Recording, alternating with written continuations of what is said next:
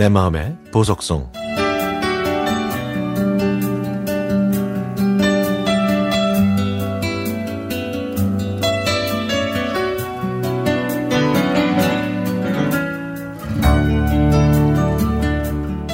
친정엄마가 전화로 병원 일정을 상의하다가 제가 화를 내고 말았습니다. 엄마는 저에게 왜 그렇게 화가 났냐고 물어보셨고, 저는 제가 짊어진 짐이 무거워서 힘들다고 했죠.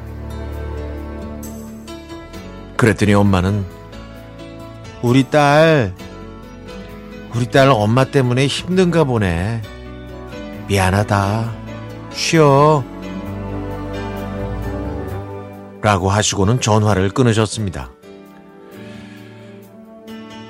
얼마 전에 엄마가 대학병원에서 신경과 검사를 받으셨는데 의사가 이제는 가까운 동네 병원에서 처방해주는 약을 복용하고 관리만 잘하면 된다고 했습니다. 그래서 가까운 병원에 갈 날짜를 잡으려고 엄마한테 전화를 드린 거죠. 그런데 엄마가 가자고 한 날을 확인했더니 저에게 다른 일정이 있었습니다. 저는 엄마에게 그 며칠 전에 다녀오자고 말씀드렸더니 엄마는 약도 있는데 뭐 미리 가냐고 하시면서 제가 바쁘면 당신 혼자서 버스를 타고 가시겠다고 하시더라고요.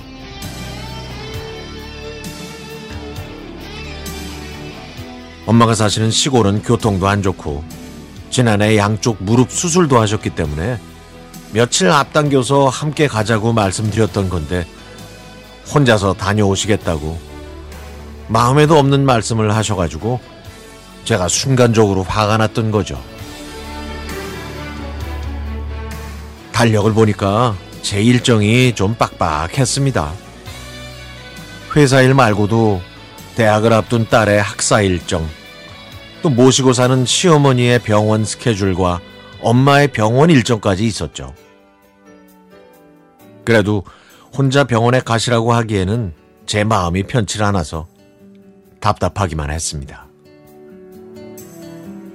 제가 아니면 안 된다는 그 짐을 내려놔도 되는데, 저도 제가 왜 이러는지 모르겠습니다. 최근에는 휴가를 자주 써서 회사에는 또 뭐라고 말을 해야 할지 이런저런 걱정이 앞서더라고요. 하지만 아무리 생각해도 뾰족한 답이 없었습니다. 맏딸이자 맏며느리로 살다 보니까 누군가를 책임져야 한다는 의무감이 은연중에 몸에 밴 것 같네요. 엄마와 그렇게 전화를 끊었더니 마음이 답답했습니다. 엄마 때문이 아닌데 못난 저 때문에 화가 났던 건데 딸이 저에게 화를 냈을 때 느꼈던 그런 서운한 마음이 들었죠. 저도 엄마가 되고 나니까 엄마도 제 말 한마디에 상처 입는 평범한 사람이라는 것도 또 맛있는 거, 예쁜 걸 좋아하는 여자라는 것도 뒤늦게 깨달았네요. 엄마는 항상 저희에게 주기만 하셨고 자식만 생각하셨는데 괜히 저 혼자 속이 상해서 화를 내고 말았습니다. 제가 시간이 안 될 때는 동생들한테 부탁하면 되는데 왜 저는 제가 꼭 해야 한다고 고집했는지 모르겠네요. 죄송해서 엄마한테는 아직도 전화를 못 드리고 있습니다. 아무래도 제가 출근하기 전에 엄마를 모시고 병원에 가야겠어요. 그래야 제 마음이 편할 것 같은데 어쩌겠어요.